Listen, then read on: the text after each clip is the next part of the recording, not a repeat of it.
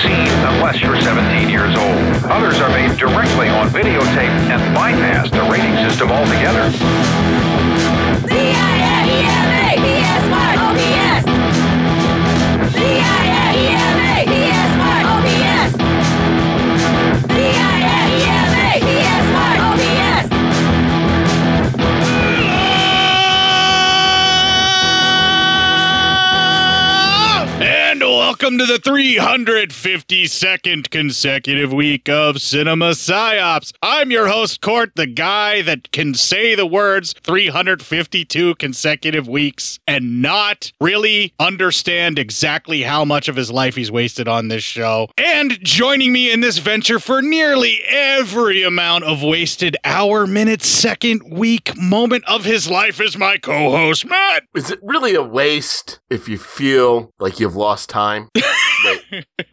wait, yeah, that that would probably work. Okay, yeah, what a colossal waste of time. But I'm still happy to be here.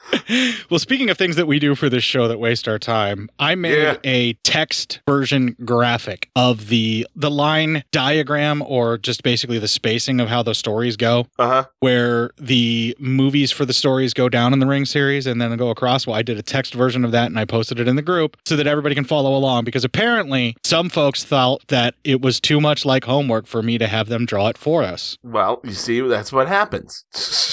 I, I was referred to as professor by a couple of folks that are that are fans and friends. So you know, Oh, that's nice. yeah, I got the Hey, point. listen, who cares about I mean, it's a cool graph. Who doesn't like a graph every now and then? Apparently, some of our listeners. So I created it, it for them. It's in the group, and I pinned it. It's one of the features now. Uh, I did amend it from what we talked about last week. I included Ring Zero on there. Now, Ring Zero is based on a short story, and I'm going to kind of go through some of these other Ring stuff as our little pablum for this week because we Yeah. actually we had a couple of requests for some discussion or just some kind of comparison and some talks. Uh, actually, on the Ring movies little Venn diagram thing that well, Venn diagrams all circles, so this would be more like a line diagram. This is more like a tree, isn't it? Yeah, it's sort of a decision tree or like a story tree to see how the tree Yeah. flows for that. Un- unlike a southern family tree, though, it has branches. Yeah, you could definitely say that. So, we actually had a listener and fellow critic Joshua suggested to us that in the first episode of the series, we discussed the American remake, comparing and contrasting it with the Japanese films. And he actually requested that at some point we do the same with the ring virus from Korea. All right. So, there's a couple of different adaptations of the original book of the ring. And then mm-hmm. there's some, the adaptations that we talked about. Like, for instance, this week we're on the other side of the spectrum and we're far away from the movies. Like we were with Ring 98, it was its own thing. It changed things and it kind of went its own direction. And that's the one that took off the most, and that was the most popular. Released simultaneously with that, the movie we discussed last week, Spiral, also in 98. And that is actually right up against the books. It's super close to the books. Now, in response to that, because Spiral did not do well, um, Yeah. whether or not you like the film, whether or not you felt I was too harsh on it, the plain fact of the matter is the film did not do well. It may have gained a cult following later on. It may have become something else later on for fans of the series that really dug what they were doing, or even fans of the original book that really dug what they were doing with that adaptation. Because Spiral is actually even kind of more faithful of an adaptation of what happens in its source material book than even the TV 95 ring was. Huh. They changed a few more things in the TV 95 ring than what they did from the book than what they did in Spiral. So it's actually probably the most faithful, although on the chart I don't have it as far over just because. Yeah. I made it real quick on my phone. Everybody, please chill and just be kind about it. Let's all be cool. I mean, there's no reason not to be cool. Everyone just be cool. So, be- because Ring 98 did so well and Spiral 98 did so poorly, we get this movie, Ring 2 1999, that we're talking about tonight. All right. Okay. Well, I mean, that makes sense. Right. Now, I did a little research. I did a little, like, kind of uh, basically, I perused the internet and just basically got some comparisons of the novels and some things like that, and then how the adaptations work. Yeah. Now, there's a Uh-huh. third book in the series that was supposed to close it out. It was originally supposed to be just a trilogy. Now, Spiral, we saw the difference that that takes in the complete changing of pace. And then Loop, which it seems like all of the movies adaptations have completely skipped. That was the third in the series. And I just kind of want to give you a quick rundown of some of the things that happen in the book series, okay? All right. Now, in Spiral, the whole events after Ryuji's death, all of that kind of stuff, the former university classmate does the autopsy, all of that. The stuff with the journal kind of takes a sort of a, a step back from what I've read, and it's more about the virus, is how it's spreading. And that virus just so happens to be she got it while she was assaulted by the doctor that's in the first book, who happened to have smallpox and then mutated it into this thing that she controls. Supernaturally, she controls the virus. I don't think the movie did a really good job of explaining that it's not just a virus, it's literally her controlling whether or not the virus kills you or what it does to kill you or how it kills you, and that it's actually the virus is in its dormant form that lives inside of people without killing them or hurting them is just like a DNA sperm virus that will find its way out of you and make a version of Sadako is the idea that they were going to do in the book. Huh. That's pretty much the biggest differences. Uh, and then, of course, Ryuji doesn't really come back in the book from what I've read. Um, he's just kind of there manipulating things as a sort of ghost, which we do see in Ring 2. We see Okay. Ryuji doing some things as a as a spirit that has moved on as well, but he's using some of his influence and his unfinished business, if you will, and how he died by Sadako to do what he does in the film when we discuss it. Now, here's where it gets really fucking weird. In the novels, Loop goes completely in a different direction. And it's kind of revealed that everything that we've seen in Ring and everything that we've seen in Spiral or Red in the books take place in this virtual reality world that exists. It's like a VR reality that lives on top of the actual reality in the story of Loop. And in that VR reality is where Ring and Spiral take place. Weird. Right. So it's like they go right into the fucking matrix with Loop with that, with his story, with what he wants to do. And that's like, that's too sci fi. That's too much of drift for me. That's just, it just doesn't appeal to me. It's just not for me. I just don't Yeah, like those ideas. That's a lot of stuff right there. Right. And what they did with Spiral, I also didn't like. But then when you kind of make it to where it's this virtual reality thing where, um, ooh, we got you, what a twist in your novel series, like I, Yeah. I would put your books down. That's just not for me. Yeah. There's some other stories that were written in a series that's basically called Birthday, is the next book that he writes. Yeah, and okay. those various short stories are sort of like filling in gaps of time of what happens between the books, also some prequel stuff of what happens before. Um, for instance, the stuff that we saw in Ring TV 95, um, a lot of that is fleshed out more in the story Lemonheart in that Birthday 1999, which is all the stuff where Sadako runs off and becomes part of a theater troupe and everything. And, Okay. and then how the assault that ends up happening that gets her stuck in the well. Now, that tale, Lemonheart, back to our handy chart, everybody. All right. You can look All it up in the group too. It's pinned to the group. All right. You'll notice that on the first line down from Ring movies, closer to the books, but not as close to the book as Ring 95, but on the same line as Ring 95 and Ring 98 is Ring Zero. Ring Zero is technically a prequel to Ring 98, but the events that happen in Ring Zero also are shown in Ring 95. Weird, but er that's true. Right. So it's kind of all the same story. It's just that this is the prequel to what we see in Ring 98. And Ring Zero is next week, I believe. I'm going to double check the schedule. Oh, yeah, okay. Yeah, yeah. Ring Zero is next week's uh, episode for everybody. So, what we're actually doing right now, the way that these are in order of release, which I think a lot of people would have found this extremely confusing, all this jumping around in story to begin with. Yeah. But like the way these storylines are just so haphazardly done and so quickly jumping around, it's going to be super confusing for you if you just watch them in order like we're doing without this handy chart. So, this week's movie, Ring 2, is a direct sequel to the 98 version of Ring. Next week's movie is a prequel to the 98 version of Ring. Jesus Christ. All right, hold on. Wait, because what the fuck? right. Now, the order of release, again, if I would have done these in the order of the storyline, this would be fine. The numbers would add up and you would be like, what the fuck is wrong with you, Court? What are you doing? But Yeah. if I were to do them in the actual order of the story, it would be Ring Zero, Ring 98, Ring 2. Wait, say that again? Sure. If it's in the order of the story, it's Ring Zero, the events in Ring Zero, then Ring 98, Okay. then Ring 2. All right, all right, all right. I gotcha. I gotcha. Okay. So all we have to really do this week is acknowledge Ring 98 for now and say, okay, well, this picks up immediately or shortly thereafter. It feels like it's a couple of weeks, maybe a month. Not Yeah. not very long because they're still dealing with the body and autopsies and stuff like that with what's going on and what happened with Ryuji in, ni- in Ring 98. So that's where we're at right now is Ring 2 in 99. Yes. All right. We're in Ring 2, 1999. And for us, that is now, okay, so Spiral Ring 2. There you go. Right. When you look at the chart, it's much easier because Spiral and Ring 2 are both direct sequels of 98. Yes. Or the next one in the storyline. It just it's where the arc splits is here. Yes. So this is its All own right. branch and it has little to nothing to do with the Ring series novels other than taking a few main characters and some story points. And there's a few things that happen in the novel Spiral or Rasen or however you want to say that that are similar to Uh-huh. what happens here in Ring 2. They do take some influence from it, but the poetic license they take away from that in making a sequel, they're just making a direct sequel to everything they set up in Ring 98. All right. I gotcha. Okay, now we were talking about this um Jesus Christ. It's like a fucking math test. kind of yeah it's it's a little difficult to follow if you're not really paying close enough attention that's why i gave everybody the chart because i realized this when i was trying to piece it together and i actually did draw this out for myself uh, on paper and then i went over it with you to try and make it easier and i wanted you to draw it out too so I'm- I'm, serious when i say look at the fucking graphic when we start jumping around in the storylines because it's gonna happen because the week after next we start with the sequels to spiral fucking Jesus Christ. right now just because josh had uh, asked and wanted us to kind of talk about it i did want to bring it up Thanks a lot, Josh. no no no this this is something different you get off josh's Oh, okay. fucking back All right. all right, I'm sorry, Josh. matthew apologizes for his bellicosity God damn, I got a full on Matthew out of that one. That's nice. That's some good shit right there. I, I thought you'd like the disappointed dad kink activated there I, I did, I do, I do, I did, I do, I do, I did.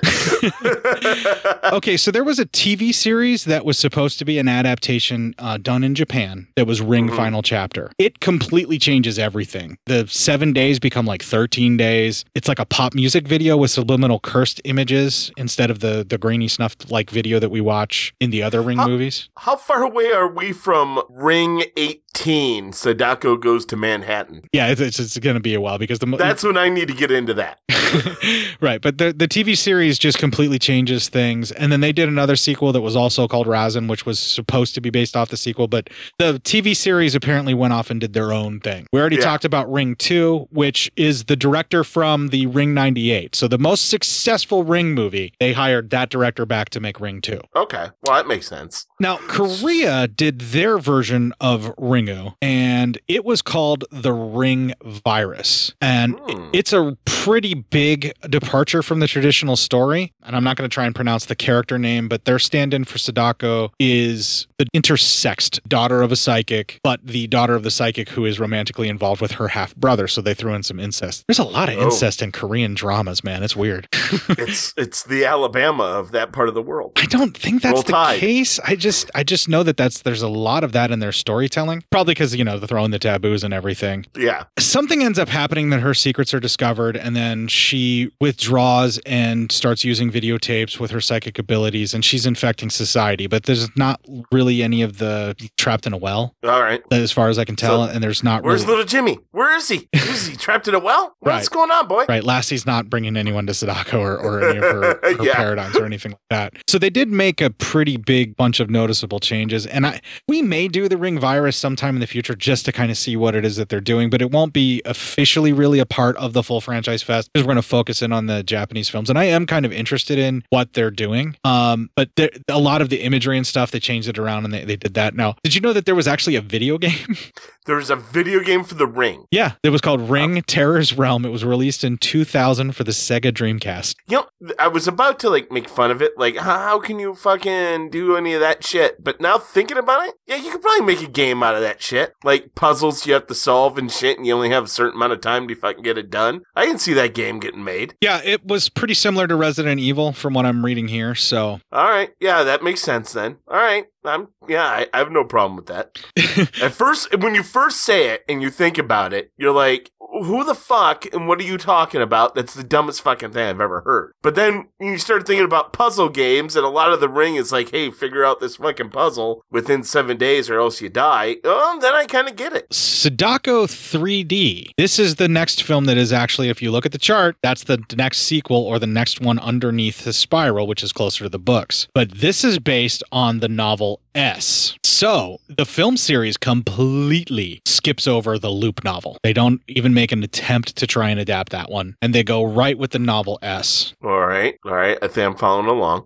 S is sort of like a reboot quill where instead of a videotape, it's like a USB memory stick and it takes place Uh-huh. in like a company in the novel version. I haven't seen the movie, so I'm not sure what's going to go on there. And I'm just reading off basically the, the main plot there. Okay, I think I, I I think I got a lot of what you're saying here. So it's sort of like its own sort of standalone offshoot, but I think it still has to do with some of the stuff that takes place in Spiral, at least, because the novel Spiral, because there is detail with um, a woman carrying Sadako's child. There's another Sadako virus. So that does continue on in the novel S. And so I would assume that something like that, similar, would be in Sadako 3D because it's closer to the books. And Okay. the last book called Tide that also directly links to Loop. So I'm wondering if Sadako 3D2 that we were talking about is going to do anything even similar to that. I kind of just conjecture at this point. I'm not sure. But what I Yeah. do know is Sadako 2019, which is the final in the series that is furthest from the books, is actually a direct sequel to Ring 2.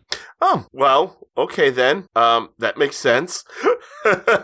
Yeah, so we may someday do the Ring virus and kind of talk about the differences between the original source material with the novel and then obviously Ring 98 because it's adaptations of kind of the same things. But for the most part, it's gonna be the same story. They just changed some things around, like we kind of discussed there. And that was what I wanted to bring up with the novels and how that storyline goes. So the closer to the book ones on the chart, it's actually following that Ring novel series. And yes, it's skipping over Loop. There's some detail in Birthday that ends up in the further away from the book series because I think they just wanted to put out another movie before the fervor died down in 2000. I, I, I can understand that, uh, seeing how the movie people still do that to this day. And it's hey, something's working. Let's just beat it into the fucking ground. This is the amazing thing to me, though. By the time the Ring remake gets made in America and released in 2002, they had four different films, one video game, and the two different TV series made of this in Japan, all in the space That- of just a few years. Like the novel gets released in 91, 95, the TV movie comes out, does a pretty good bit of business. Ringu hits in 98, or Ring, or The Ring, depending upon which version of your poster you're looking at. Hits in Yeah. 98. They make a direct sequel at the same time in 98 because they know they got something on their hands that's already a success. And then while that's happening in 99, um, right after that, they do a TV series. Someone makes a, a- an adaptation that's a little different. I'm guessing that Ring the Final Chapter TV series is probably to the Ring series as what Scream the MTV TV series is to Scream the movie Yeah. series. No, I yeah, I get that, and I.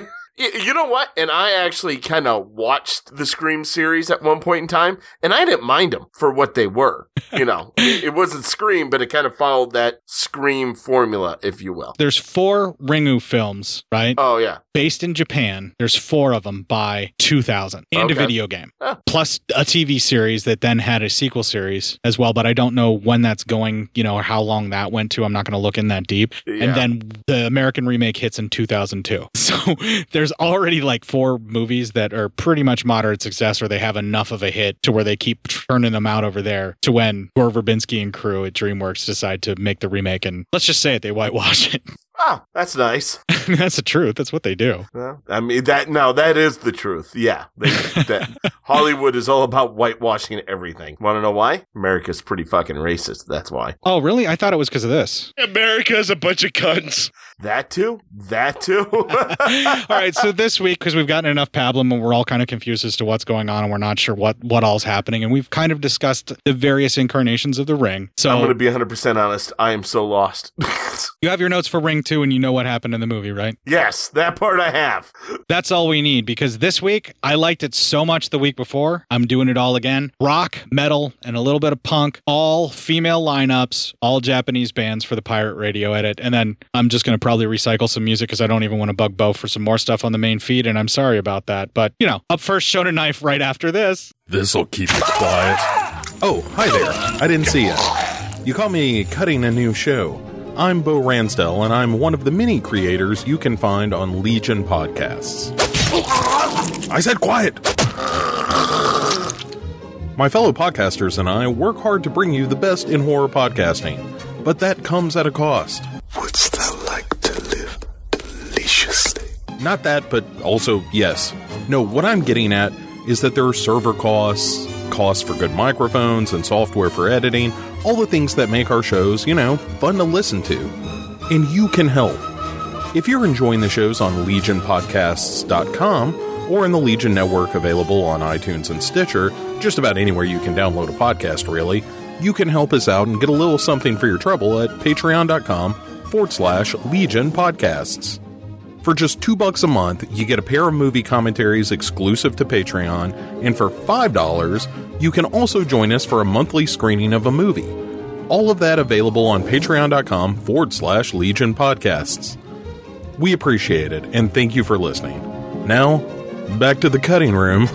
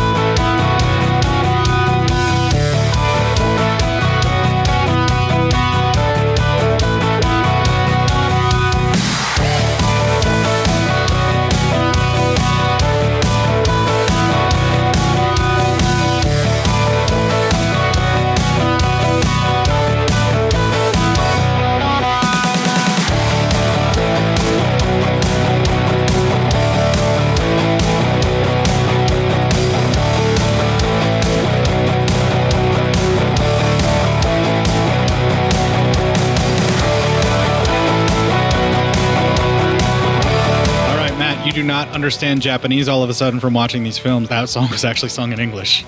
Well, I mean, thank God for something. I know you were kind of like, "Am I having a stroke?" I think I understand what's going on in this song. I, uh, I thought my nose, I, my nose started bleeding. Am I okay? I mean, if you're listening to Shonen Knife, you know you're okay. But if you're not listening to Shonen Knife, chances are you're listening to the main feed. Oh well, all right. That happens. All right, let's let the people get what they want, and let's just talk about Ring Two for fuck's sakes. All right, Ring 2. All right. So, we start the first 20 minutes here. Some off- uh, authorities are talking, and a body was found in a well. An old man comes in. We know this old man is the uncle from uh, the first movie, uh, Sadako's uncle. Just to compare and contrast to the Spiral film, Mhm. this film came out the following year and assumes that you already know the events of the previous Ring and just runs with it and never really flashes back a whole lot or at it all. really, Really, does not, which is nice. Uh, you know, and comparatively to the last films, that flashback is shit done, even though they came out in the same year. Yeah, I definitely had an issue with that. I didn't like the way that they did that filmmaking either. And I think it really went a long way to putting the film in my bad graces before all the weird sci fi stuff that I didn't like story wise. Yeah. So I, I'm just going to say that's probably because it was a rush production and they were just trying to get it going. Well, he states he knows that it is Sadako, and they state the body was found in the well, and um, they state that the land that the well was on was owned by this doctor who had died after selling the property. Um, but they have no record of a Sadako living there. Well, the old guy then, as he sits there, stares at the body that's covered up, sees hair slowly come down. He gets freaked out, and then it's gone. He tells the cops to burn the body, and he starts walking away. The cops say they can't do that. Uh, the peeps who found her, two of them, one's dead and the other's missing, and the autopsy shows that she only died one to two years ago, which means she has been alive in the well for 30 years. This is a story point that I wanted to call bullshit on, but I'm like, Yeah, okay, right. they lean harder into the supernatural on this one, so I kind of allowed it. I'm like, okay, I'll, But they still try to science up the supernatural in this one. Maybe not as much as Spiral, but still a little bit. I don't mind when scientists try to explain the supernatural by doing like electronic bullshit that you know is bullshit. I don't mind that because that's in a ton of ghost stories and has been for like ever. What I guess Yeah. is a bridge too far is when your haunting can become a smallpox virus sperm that impregnates you. Okay, yeah, I get that. Uh, so Let's say it's too high concept for my taste. yeah, yeah, I got you. Just too highbrow for you? Is that all it is? No, not necessarily highbrow, just high concept, just like really, really far out there kind of concept. All I, I get what they're trying to do here, but I was like, really, thirty years alive in the well with no food, like, and then I'm like, okay, well, I guess it was supernatural. Yeah. Okay, you know, and then you just kind of like have to press I believe on it because they lean hard into this thirty years, so it's either going to make or break you at that moment when you're like, wait, what? Yeah, right. Yeah, all right. I got what you're saying here. Yeah. Uh, well, then we cut to a newsman named Ozaki. Uh, he is going over Rico's old news coverage of the tape, of the video. Uh, they don't really know it's a tape, but it's a video.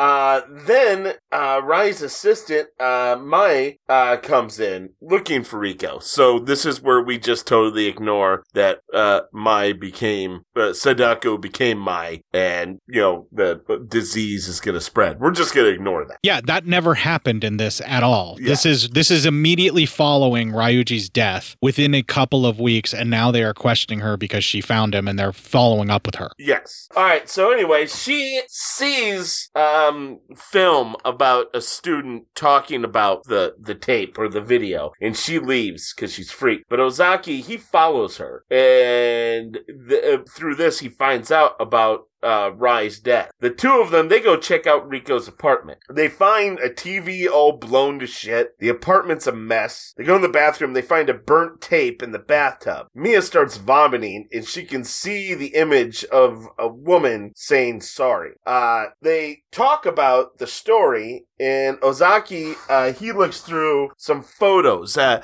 they talk about like the whole story about, they, they don't do a lot of, uh, video recapping, like flashbacks, but they talk a lot about the shit that we already know. I And they kind of kinda- like that because it's the police Yeah. trying to find out what's going on, and you kind of don't want Raiko to be found. You want her and her kid to be left alone. And Yeah. you also start feeling a little bad for Maya in this because she actually is kind of emotionally abused by the cop, but he's pestering her because he just wants to get to the bottom of this death he can't explain. Yeah. So I mean, I I don't know. The cop's fine all the way up until one moment where I hate him, and that goes for almost every male in this entire goddamn movie.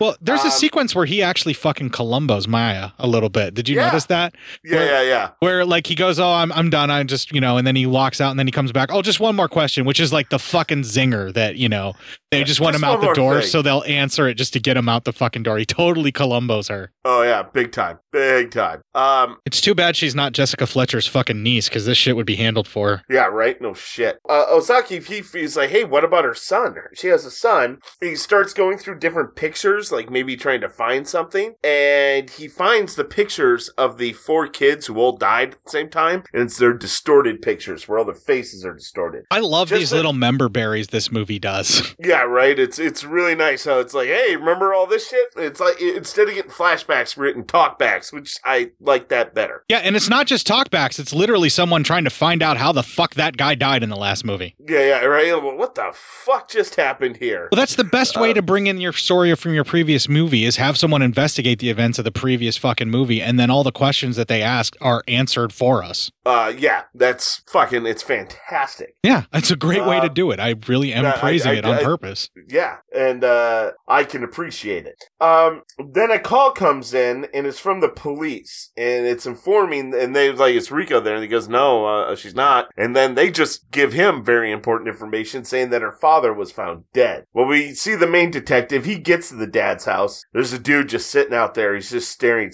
blankly, and the the coroner's like, "Yeah, he found the body." Uh, they show the detective, the the dad. We don't see him, but the detective does, and he is shocked, mostly because he has fear face. He says something Um, along the lines of "No one should die with that look on their face," something similar to that, or it's Yeah, yeah. unnatural to die with that look on your face, something along those lines. And they're playing back to all the kids that were dying and how everybody's reacting to the way that they looked, and if they look under the sheet, they react that way in the first movie in '98. Yeah. All right. Yeah. Exactly. So anyway, uh, the cop as he investigates the house finds the dad was making copies of tapes, and then also found a note left for Rico saying that he had destroyed the tape and not to worry about it. Later on, as Maya is at a school, she sees an image of Raiko's son Yoshi. Uh, just then, uh, Yokuzani comes out and he said that no good that her son has been absent for the last 10 days. That night, Maya is visited by the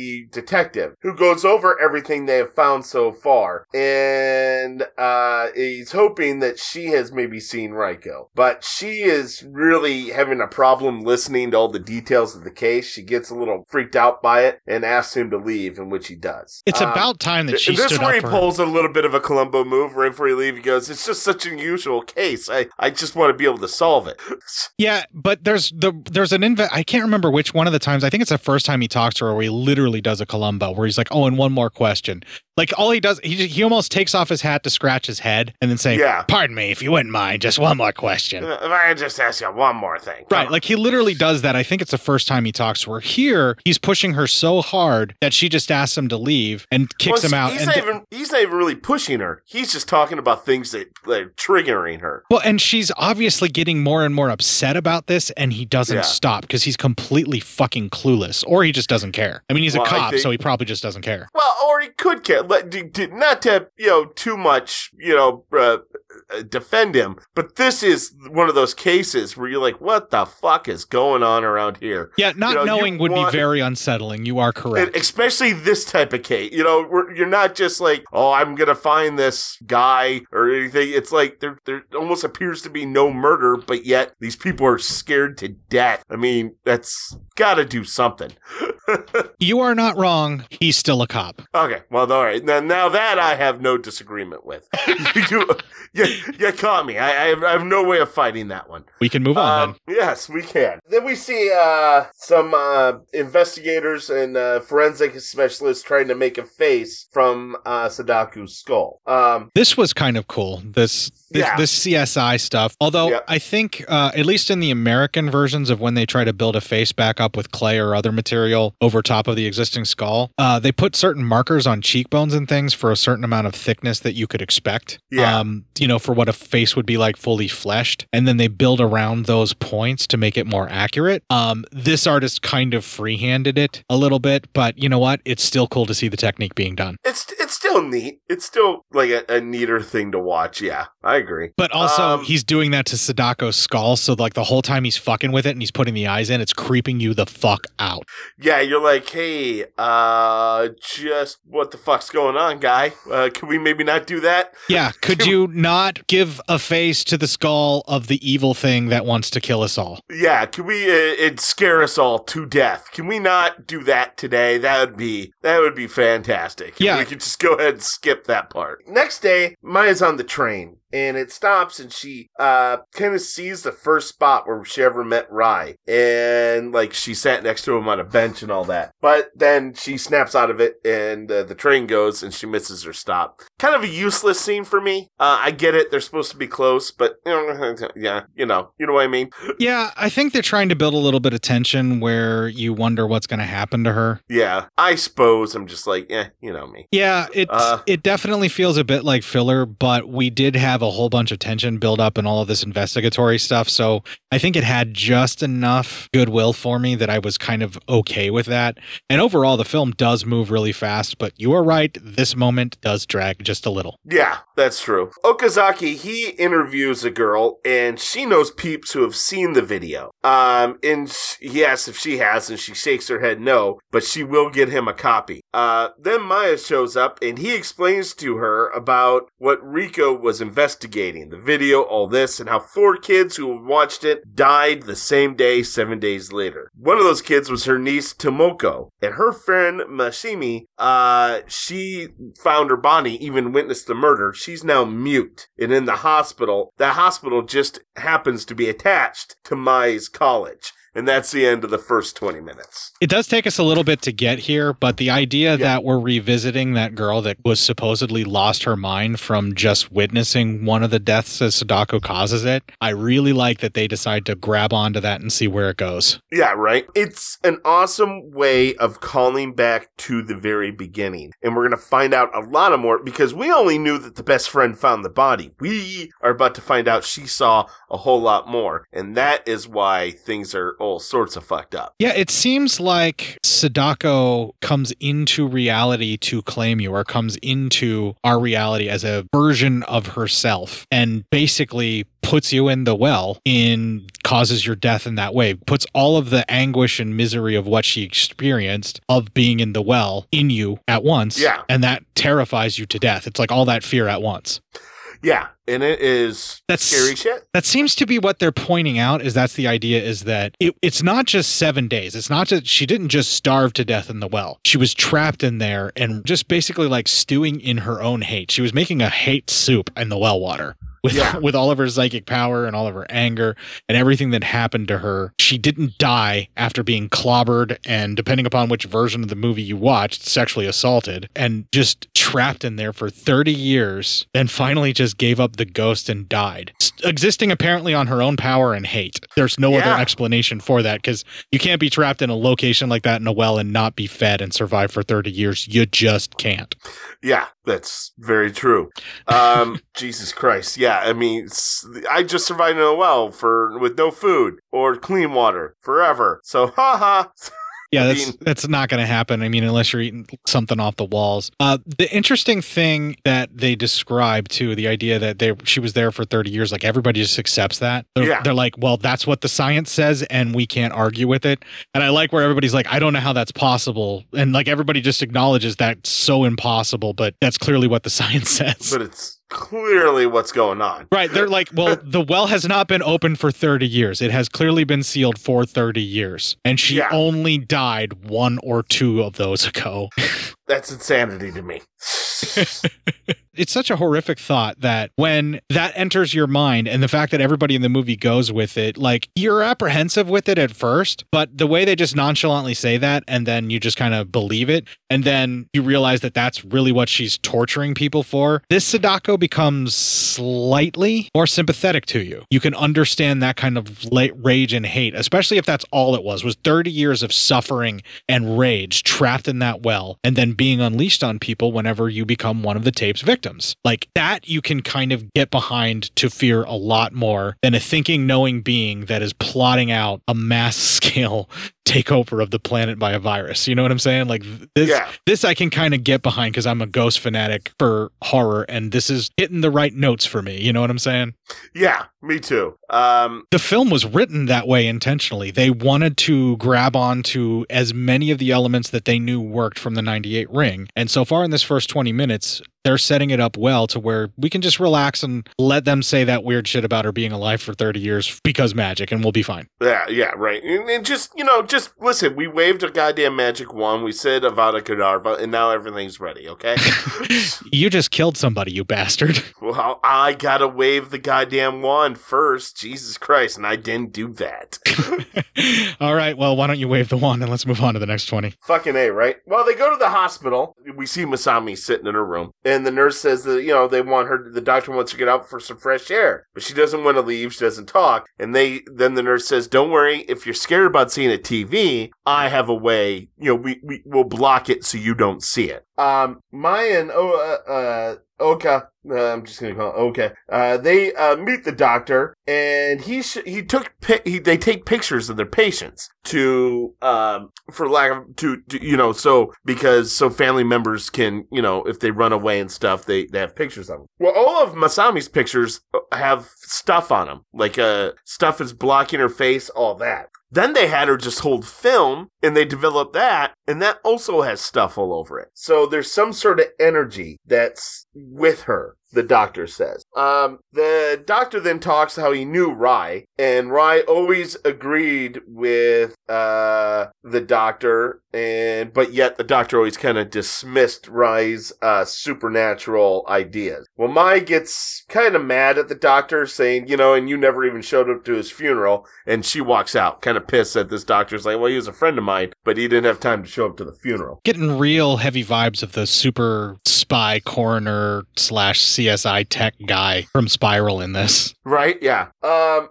Well, then, as Mai's walking down the hallway, she sees uh, Masami walking out, and they have the. And this is something everyone from the original, the the original, the remake of The Ring in America will see is when the best friend walks out, and they have the the the shade that's walking with her, the divider that's on wheels, so she can't see the TV. Um. Well, anyway, Masami stops though, and she walks over towards the TV, and just then the picture starts cutting into the well, and all of a sudden all the patients start freaking out, and Masami starts freaking out, grabbing her face, and she falls down, and er- everyone's freaking out. Nurses are coming in trying to help, and Masami actually starts asking uh, uh, for help and reaching out to Mai. Mai grabs her, and then we get a vision of Masami in Tomoko's house calling for Tomoko and opening up a door and seeing a thing of black hair coming into frame. And then we cut back right to Mai, who is freaked out, you know, backs away from her. And Masami finally speaks, asking her to help, saying, Help me, help me.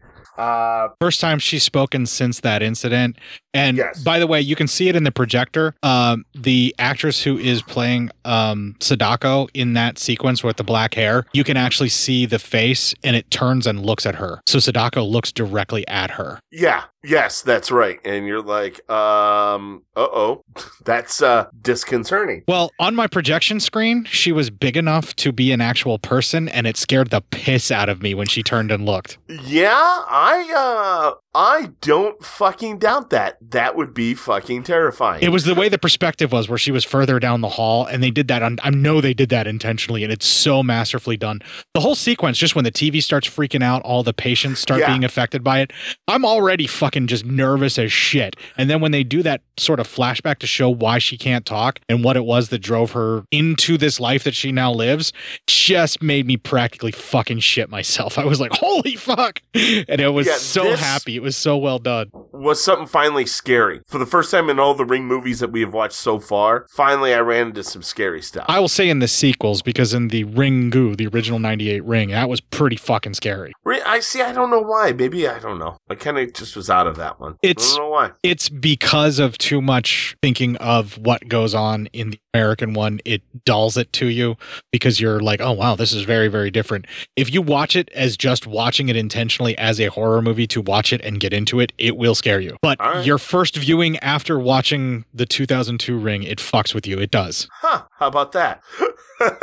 because it's anytime you watch a movie that's been remade, if you see the remake first, it fucks with you in your head because you're always comparing it, even though you shouldn't be. And then you need to go back and just watch the movie as a movie itself, and then it will work. That's true. And I mean, I guess that's this one definitely works for me though because this whole movie had me creeped out constantly. Well, one of the criticisms about this movie is that it leans too heavy into straight up horror genre tropes. It doesn't, you know, do the more weird and esoteric kind of stuff that the first movie did. Um, and to that, I'd say, well, what do you want in a horror movie, let alone a part two sequel? Because, you know, sequels are going to diminish in quality no matter what. Yeah, true. Uh, anyway, um, it, a beautifully well done scene freaked me the fuck out. So I Yeah. was, uh, I was like, all right, well, that's uh, that's certainly some scary stuff right there. Player two has entered the fucking game. Yeah, right. No shit. Um. So, uh, at this point, then uh, Mai has another vision of Yochi. So then Oka- uh, uh, Ozaki takes her home and states that was the first time the girl had spoke since all this happened. He wants to talk more about it, but she's like, "Nope, drop it." She tells him, "No, don't investigate this anymore. It's no good. You know, we are not going to be doing well if this is the uh the case. You, you this is not something you want to go through." Um and he kind of grabs her, but she goes, please don't, goodbye. She gets inside her place, decided to see a couple pale arms on her deck. She freaks out, but then they're gone. Oh, The you don't see day- just a couple pale arms. You saw like a full Sadako hair and everything hanging there. And oh, I did not see the hair. I just Yeah. saw the arms. the arms Oh. come up and it looks like she's pulling herself up and you can kind of see the hair through there as well. It's fucking creepy, dude. Yeah, I mean, don't no doubt that was kind of creepy. Um, I was like, no thanks. Just the arms themselves that creep me out.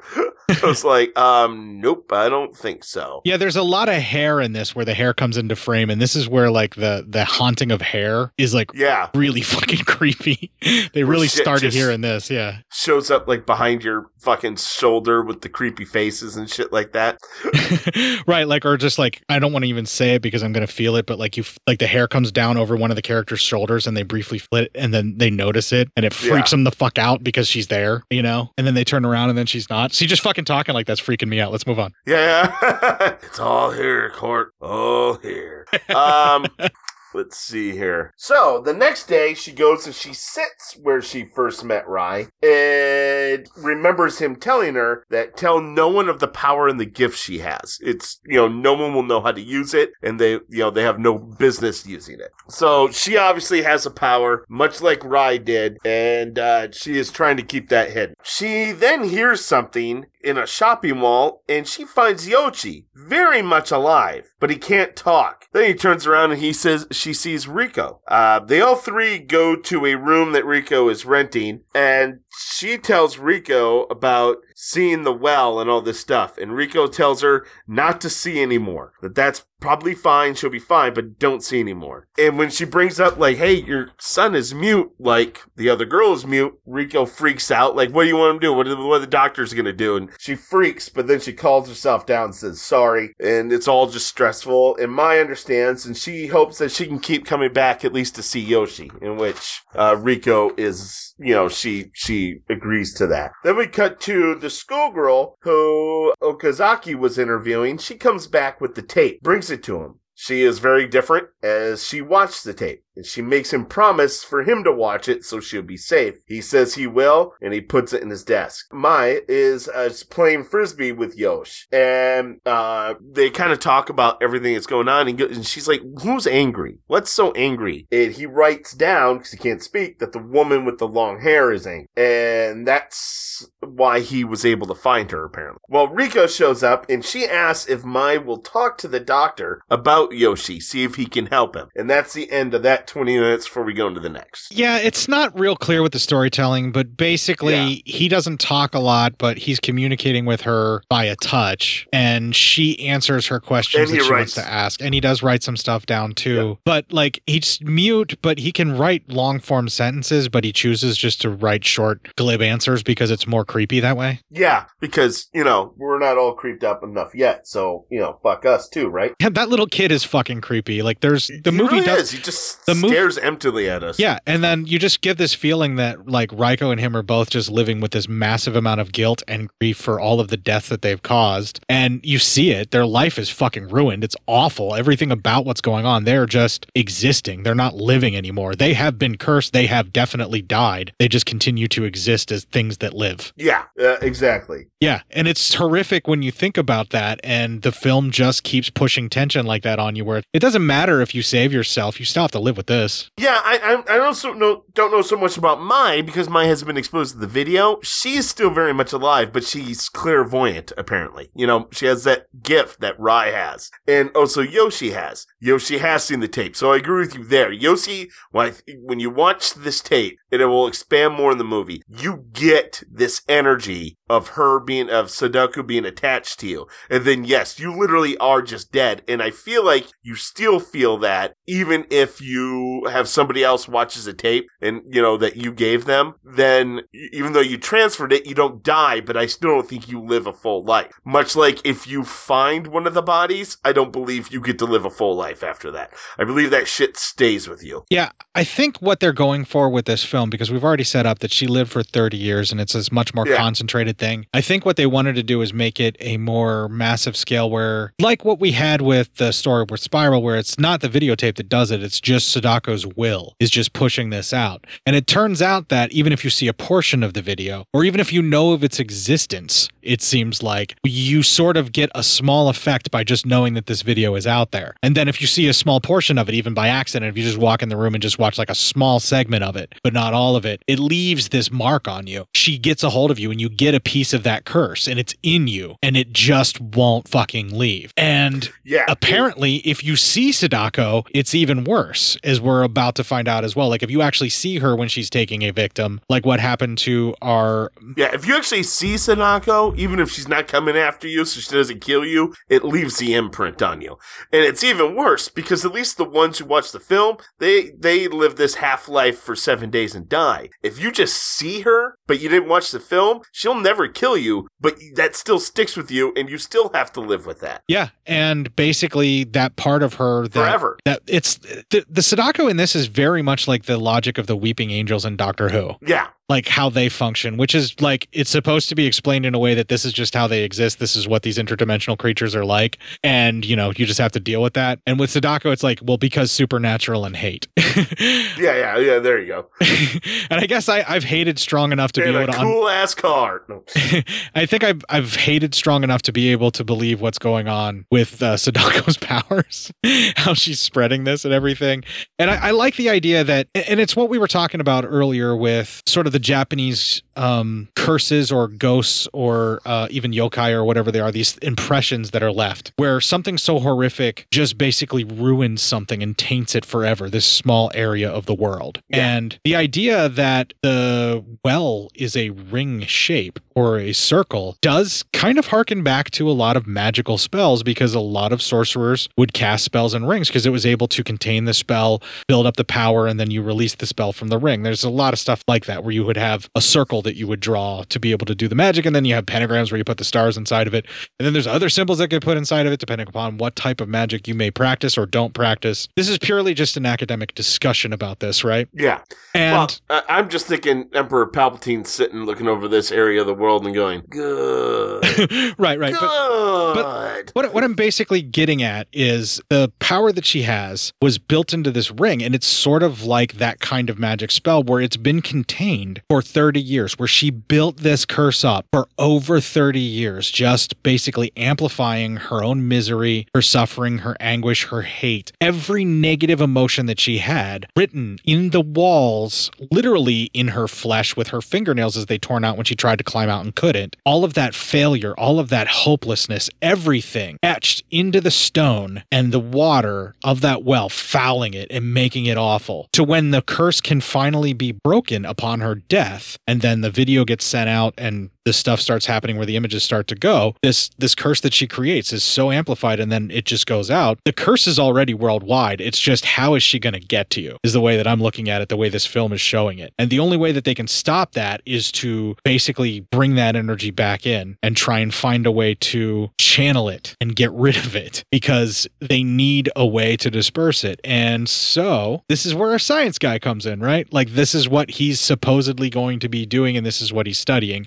Because he's really into the idea that this spirit photography shit can happen. Yeah, so, you know, science and shit. Let's get some beakers out, figure out what's going on. Right. It's it's woo, it's horse shit, sure, but you know what? In this movie, in this world, this shit exists, so I can press the I believe button at least on this because they at least try to explain it to me. Well, here's what we need to do. We got to figure out this kid's midichlorian count, and then we can go from there.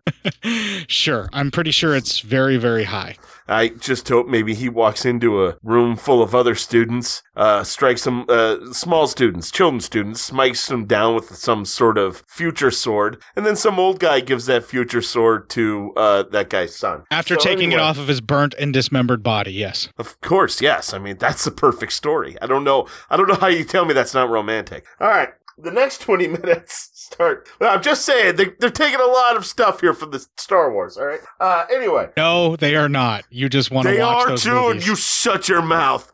anyway, Mike gets to the hospital, and the detective is there and knows about Raiko and Yoshi being alive, and that Mai knows where she is, where they are, and she's all sorts of like, you know, hey, what the the fuck is all that about? And the doctor shows up, and he's like, eh, I I didn't call him, so I don't I don't know what what happened there, but I I you know he he also doesn't know what's kind of going on and shit. But the doctor's walking. He goes, "Listen, I'm going to run an experiment on Masami, and this might help the boy out too that you're telling me about." Uh, so the doctor goes in, and we see Masami is she's on this chair, has a bunch of stuff connected to her head, all that, right? So anyway, he takes some paper that's like a string of paper, puts it into this cup of water, and the paper, you know, expands. You know, the water kind of travels up the the uh, the paper a little bit, not a lot, like normal. Then he has mice hold the water and concentrate on like all the stuff, like when she saw the TV and stuff, to concentrate on it. She does.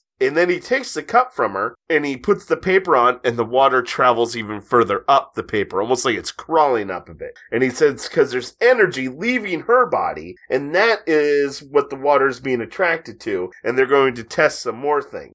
Then uh, Okazaki he brings in a tape, just a blank tape, and they ha- he puts it in to record, and they have the girl really concentrate. And as she does, the video starts to play. As you know, as the more she concentrates, the the tape, the video that you're not supposed to watch plays. Well, anyway, the brain pattern starts going crazy. Everyone's freaking out, and then she passes out. The doctor's going to check on her. And Mai she destroys the TV, takes the tape out, destroys all the fucking all the tape on the on it. She destroys anything associated with it because she knows if it completes, what will happen. Yeah, she doesn't want it to complete in the recording, but she destroys the TV so no one can finish watching it. But all those people Yeah. are still marked, though. Yeah, I mean, not really, because you have to watch almost the whole thing apparently, because not everyone here is marked. So No, I think if it- you're exposed to the images on the tape, you still get marked. You're just not marked for death. You, she just Oh, still gets her hooks into you. Maybe somehow, yeah, it's a possibility. Um, so anyway, uh, the cop tries to stop her, he can't, and then she fucking passes out. We cut to Ozaki, he gets back to his office, his coworker's like, You've had a lot of calls today. Same girl. She keeps saying that, you know, that it's been a week and that she wants to know if you've watched the the tape. And uh, so he calls her, and she's like, "Hey," and he wants he lets her know that he did watch it, and she thanks him. She's like, "Okay, good." I she goes, "I was kind of I was kind of scared for a minute there," and he goes, "Yeah, not a problem." He goes, "Um."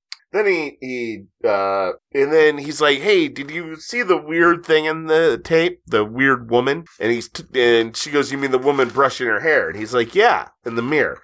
And she goes, yeah. And she goes, did you notice how when you like really look at it, it shifts to a l- small child? And he was like, uh huh. And he was freaked out. And she tells him, you know, you you know you need to have someone to watch it, right? Because I don't want you to die, so you need someone to watch it. And he's like, yeah, I'll I'll make sure to watch it, of course. And she's like, okay, good. And well, he hasn't watched anything yet and so that's not good and uh when uh well, after he, she um, walks away, he just fucking locks the shit up and just yeah. intentionally Well, does not watch wa- it. Walk away. He, hangs up the phone, and then he again looks at the tape, locks it up, and he's like, "Fuck it, I'm not. He's not going to watch it."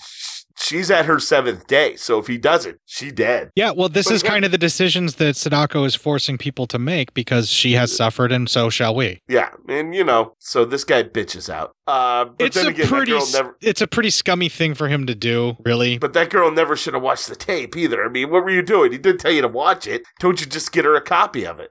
just get him a copy. But maybe, maybe whoever had the tape had watched it, and when she asked for it, he was like, "Yeah, you can have it, but you have to watch it first. You have to watch this copy I made, and then you can make Yeah. your own. Yeah, Yeah, so to save their own life. So yeah. Well, uh, and it really either way, this guy's a real scumbag. yeah, well, knowing that she did that, he should have fucking made someone else watch the fucking tape for her. Yeah, something. You, you need to do something. Yeah, and then tell that person they need to make a copy. You know what I mean? Yeah. Like have Right, someone yeah. have someone be like, okay, make a copy of this for me and watch it. Make sure a copy's fine. And then Oh, you yeah. know that works there. And then like, oh, by the way, that was the cursed tape. Oh fuck, I'm so sorry. You got to make somebody else watch the copy you just made, and I'll take this one. Hmm. Whoopsie daisy. Yeah, it's still fucking scummy, but like you got to do something. And there's a person that's about to fucking die, and they're begging you for their life, and you Yeah, know it exactly. and you just fucking choose to let them die because you're scared. Yeah, that's uh, that's horseshit, man. Especially because he asked her to get the tape, so that's why I'm really even more like it's even more scuzzy. You know what I mean? Yeah, you get the impression that maybe she did watch it though before she even mentioned the copy. Oh, maybe. I I don't know. I I, I think uh, who knows. It could have been either one of those things. So All right, and I'll uh, give you the evidence as to why I think that the one guy was tainted just from being there whenever the tape played at the uh, institute, because the reporter was there who decided not to watch the tape because obviously he knows it's real now, so he's not going to watch it. yeah, yeah, But he didn't ever fully watch it. But he does get some effects from what he did see later on. We do see that. yeah. It's true. Well, also some of his effects are even weirder because he he falls into such a I don't know. I don't know. I, I, I couldn't tell you what what happens there. I we'll get into it. We'll get into it. When you go actively seeking Sadako, the images get into your head and things get even more bizarre for you. Obviously, yes, like the curse does come find you that way too. Yeah. Like where you're still tormented because you're looking and so you're shown more things. But it's not just because he was looking. In his case, I think it's because a lot of the people that saw that video do get ill effects from seeing the video, even though it never finished. That's that's true, but I think something else happens to him as well because he makes another grave mistake. We'll talk about it when Um, we get there. Yeah, yeah. So my uh she wakes up in the doctor's office and she comes out and the doctor and the cop are talking. They show her the article about the reporter being killed when Sadako's mother tested her power and they all called her a liar and monster and shit. They changed it from liar to monster. So anyway, and that reporter dying. Um and uh they state the doctor states that Sadako's 30 years of fury is the energy that's causing all this. Uh the cop really wants to talk to Rico and the boy, but Mai won't tell him where he is. But then he gets a phone call and we cut to we go to the schoolgirl's house. Uh she dead. Uh you can hear her moth- mother wailing. The cop forces Mai to look at the schoolgirl's face, they uncover it, and we get our fear face. The only fear face we see throughout this whole thing. And it was horrifying. So thanks for that in a dark room. Um, yeah, well, then picture it in a dark room, big screen, surround sound. And by the way, sound design in this movie also fucking creepy. There's a bunch of fucking low end rumbles that just come out of nowhere. They move around in the speakers and they fuck with you. Like my subwoofer, I had to turn down, and my my fucking surround sound, I had to turn down because I thought it was gonna blow my speakers. There was that much bass coming off this fucking thing. yikes.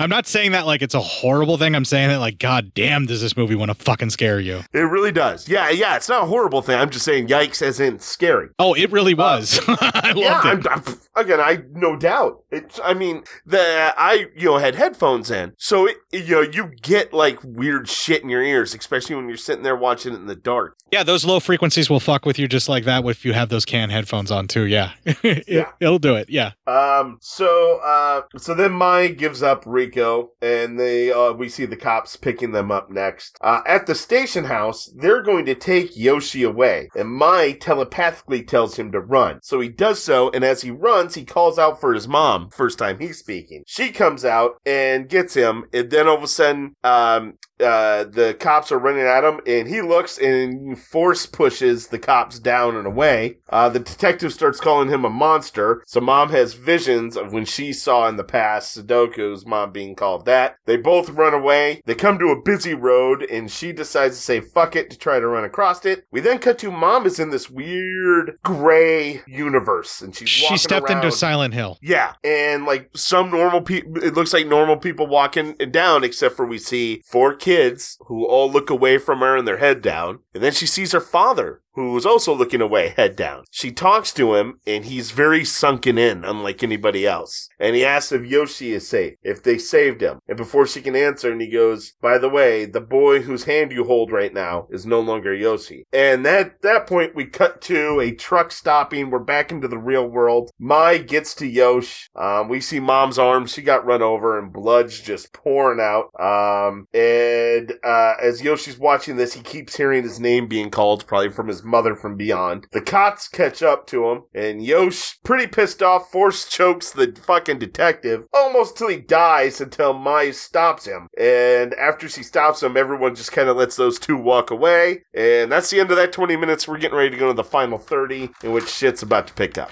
In a world where Star Wars does not exist, this is all telekinesis and um, controlling things with his mind, which it's is pretty true, much what the Star Force Wars is. does exist here, so fuck it. It's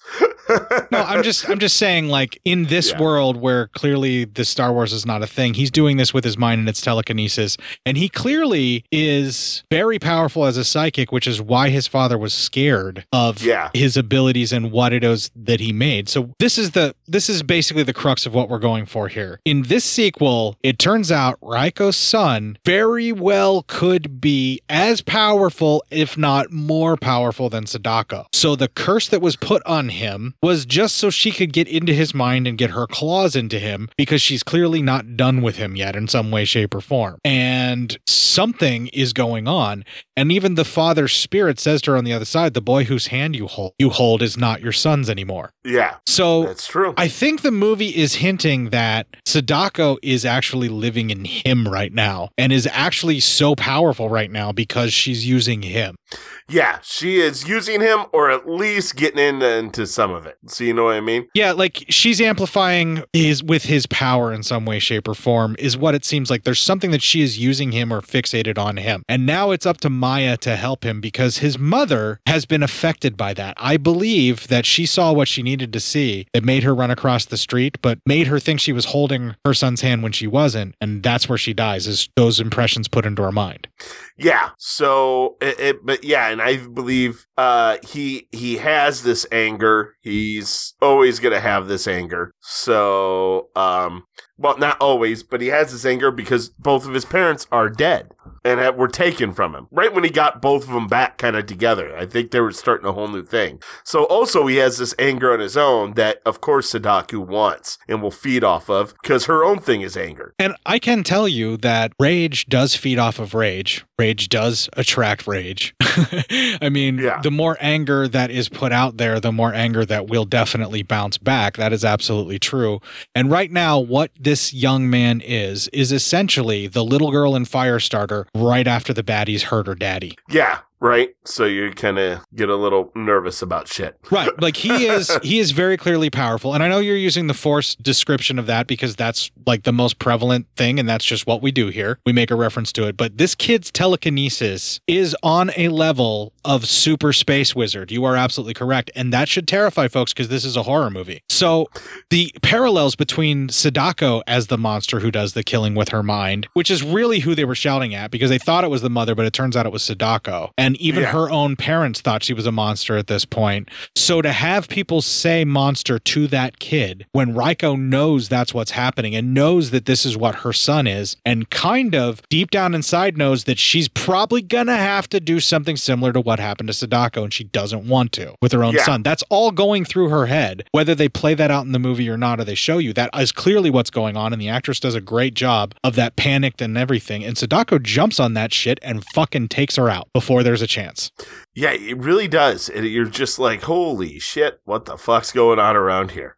And actually, I'm not 100% convinced that the kid didn't know that that was her plan and just fucking killed her himself because he needed to get rid of her in order to survive. Because there's something not right with this kid. Like, at this point in the movie, I'm convinced he may have killed his own mom, possibly. Possibly. No, I, I don't think that because he loved his mother too much. All right. Well, maybe that's just my own personal issues and we should move on. Maybe you, just- you, you, you all right, buddy? You need you need help? Actually, I, my mom and I get along just fine. Oh well, that's good. See, what the fuck are you talking about then? Um, Just jumping on the joke. uh, oh yeah. Uh, you uh, you have anything else to add before I? No, we're, we're next going. 20. Let's go. All right. Um. All right. So we see Okazaki. He's working on the story, editing film, and he can't take away the part of the film where the schoolgirl, when he asked if she had seen the tape, she shook her head. He's trying to erase it, but he can't. And all of a sudden, all everything else erases except for the shake. And then her head keeps shaking. Her head keeps shaking. Her head keeps shaking the video. And then the girl in the film gets ghostly and starts coming after him. And all you see is like her face is just like, ha ha. And she's on her way. And you're just like, oh shit. Um, That was can- fucking can creepy. not? Yeah. And uh, she has just this wicked fucking smile. And you're just like, oh boy. Uh, okay, we're, we're out of here. Uh, Looks like sleep's not an option tonight. yeah, right. I guess uh guess it's all over.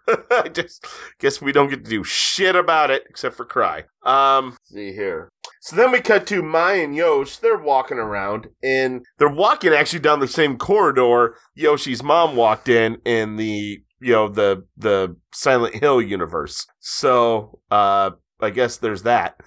Yeah, but this time it's like Silent Hill during the day where it's just kind of foggy and creepy. It's not like Silent well, no, Hill it's it's night. it's regular. It's just regular shit going on right now. It's still pretty So- creepy down that alleyway, or maybe I'm just tainted from It's walking just- down it earlier. I think so because it's normal. People walk in. It's like a normal nighttime thing. So, but it's still, you know, not the not the super best. Um, you know, you're not super into it. How about that? It's a it's a Um, creepy alleyway on its own, but then you added in that supernatural shit that we saw in the Silent Hill version of it, and it just feels even worse. Yeah, agreed. Then she hears Rye's words about how like stories get started, like legends get started or urban legends get started and all that kind of shit. I don't know why. It was kind of a weird thing to force in there, but okay. Um uh later on the uh doctors bring in or forensics experts bring in Sadako's uncle in to ID the model they finally made of her face. He says it's her and they take pictures and as the flash hits it, it almost like her face shows up and it's like, holy shit, that is fucking scary.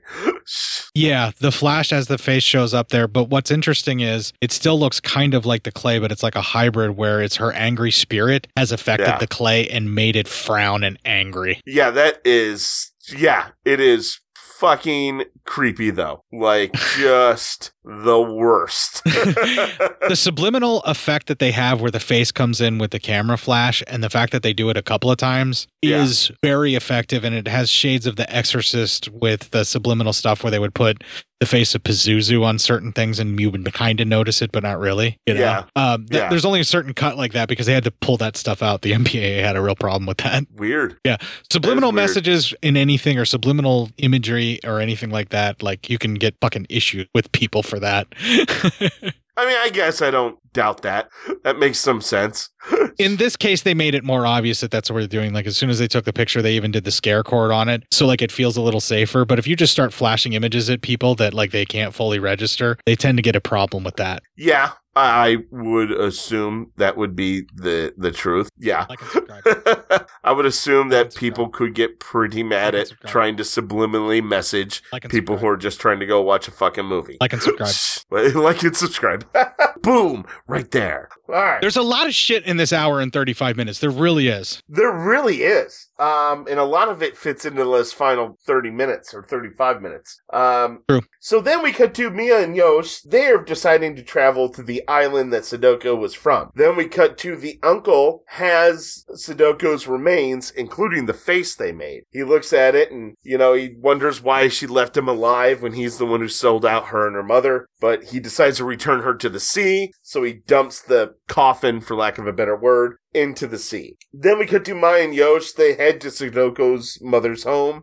They walk in. As they walk around, they see the mirror where the lady brushes her hair, and the uncle is there. My, uh, uh, when going to sleep that night, Maya makes Yosh promise not to force choke anyone anymore, and he makes her promise that she is on his side, and she is. Um, she goes for a walk outside, the wind is hitting all that, it's kind of creepy, and she sees the uncle sitting there, and she talks to him about the whole story and everything that happened. Well, he takes her into a cave, and in this cave there are tons of little statues, statues like of what would be of little children. It is called the Child Limbo, and it's called that because water will come in and sweep these statues away. No, no, no, No, not Is that- just. did I not read that right? Because I was writing. Okay, right. those little statues, those little statues are like a temple or a marker, and it sweeps the little ones that are unwanted away. Oof, that is uh The exact translation is that cave is there to sweep the little ones that are unwanted away. Ow. This island that Sadako grew up on is very foreboding and very unforgiving. Yeah, it uh it seems that way. That is for sure.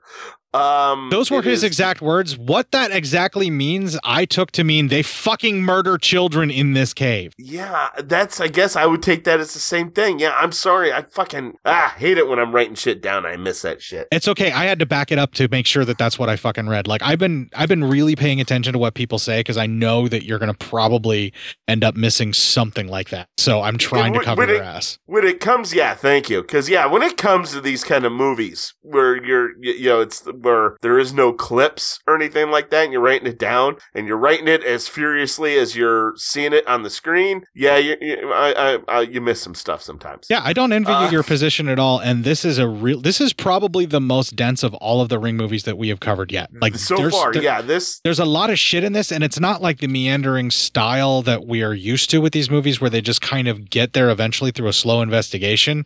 This is Yeah. literally reality unraveling around our main characters, and things just getting progressively worse. Throwing in like this fucking X Factor fucking mutant child who just so happens to be an analog of Sadako in the real world, who she may or may not be trying to take over and use, or may just trying to come back into our world to have a life. We're not sure what her plan is, but what we do know is people are now being cursed just for seeing moments of the film, and bad effects are happening. And also, people that are just around are starting to have this energy that they're able to quantify that has to do with her, where this curse is just showing up, just being near a body. Like it's just getting worse and worse. And that's the story so far.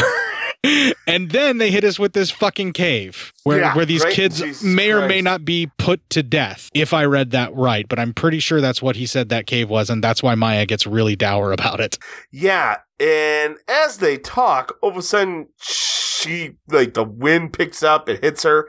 Obviously something's going on uh everywhere. So um Yeah, this island is ripe with spirits and negative energy of some sort. yeah, so she runs back to the house and we cut to the house and uh we see the doctor from before. He shows up to to this inn looking for uh both of them. And uh so as he's like taking off his shoes and stuff, the lights start flickering. He notices that everyone's getting a little more creeped out. And uh, then uh, Maya comes running in and she runs past him and he's like, holy shit. And he follows her. Um, and they uh, go upstairs and they get to the mirror area. And this is where shit kicks up like a whole fucking ton. So they gets up to the uh, that area and it's already fucking creepy. And the lady is combing her hair, the Sadako's mother, and the um, we need to state that mirror- she's actually standing there doing it, and then the mirror shifts, and then Sadako appears, yeah. and then it shifts. the shifts mirror back. shifts, and then all of a sudden, out of the corner of her eye, Sadako walks up, looks in the mirror as well. They're both there, And just then, the mom turns around in the creepiest fucking dead stare I'd ever seen in my entire fucking life. Oh, no thanks. Yeah, while Um, brushing her hair and then kind of doing the smile like she was doing before, but like even slower motion. And it's but it, it- it's yeah. so creepy. Yeah, this fucking part is really terrifying, and they're really there. Like they're just fucking standing there. It's like an emanation right there in front of them, and they don't know how this is happening. More than that, uh, she, she you know, Mayo says like, uh, Maya's like, no, you're you're dead, you're dead, and the lady just starts backing up, walking towards them. You're dead, and then she kind of goes, and it's like she's gone. And then all of a sudden she peeks right around the corner, and you're like, "Fuck you! What? Who the hell is that shit?" That's a pretty basic uh, run of the mill Japanese jump scare. You see that in a lot of their different movies.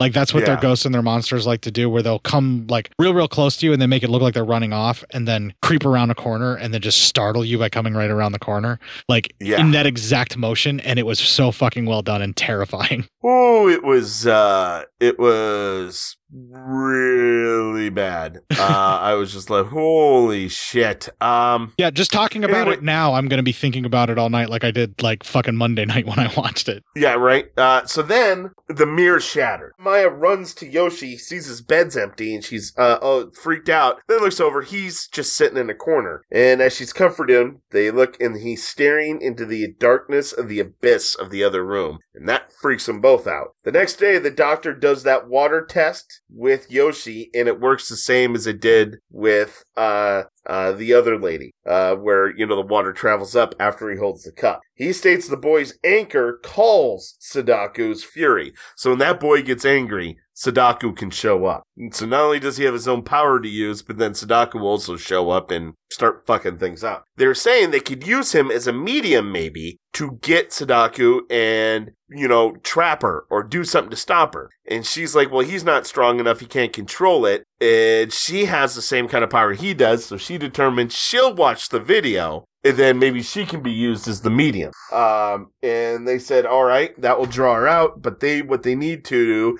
is get a whole ton of fresh water because that's the only way to capture her energy. So we cut to, we're at a swimming pool. Okay, here's where we go from woo to sci-fi, and I'm starting to get some feeling that maybe it follows liked this ring better than the original. but I I still you know they, it cuts it out enough that I still don't mind it. Um Well, so anyway they they kind of just take a day trip around the woo and just say this is going to work because science and you know superstition have melded together in this scientist and he believes it. It's like for Yeah. the same reason why you know the house is clear when Zelda Rubinstein says it because Yeah. she just says it and you have to take her word yeah, for it. well, listen, if she tells you room's clear, room's fucking clear, right? Just settle down. They got to do something to make the audience think that they're safe after watching this movie because they've scared the shit out of them for too long. So therefore, swimming pool solves it all, folks.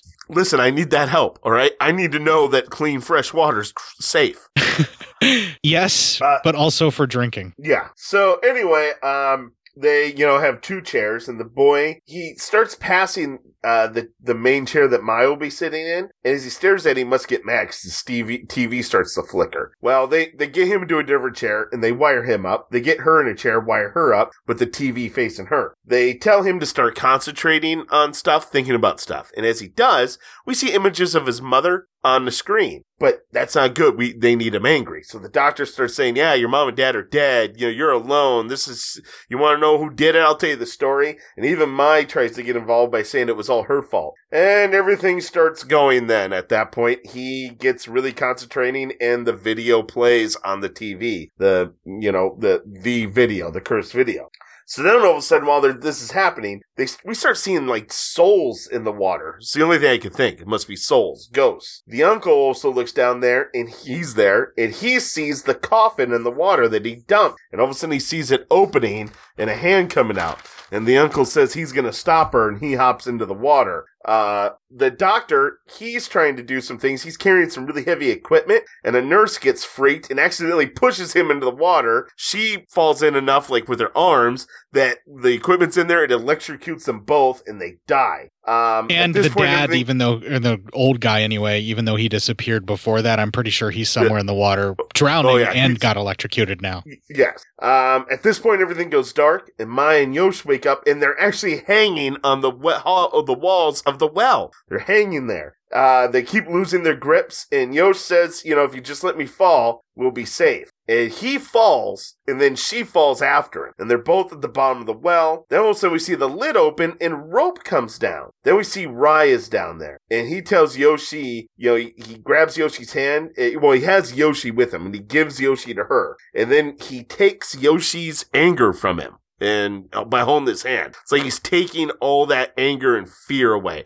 He's taking the video away from Yoshi for the, the the only way I can explain it. It's almost like erasing the fact that Yoshi ever watched that video. Well, this movie puts the ploy that she puts an energy into you, or there is an energy that is Sadako's curse that is stored in you from watching the video. Um, somehow you get tainted with it to where there's an energy stored. And in him, it's turning into this boundless rage because that's what Sadako wants. Even though he watched it, he's not really free of this curse. It's still there and she's growing it. And the father is taking that on himself because he's already watched the video.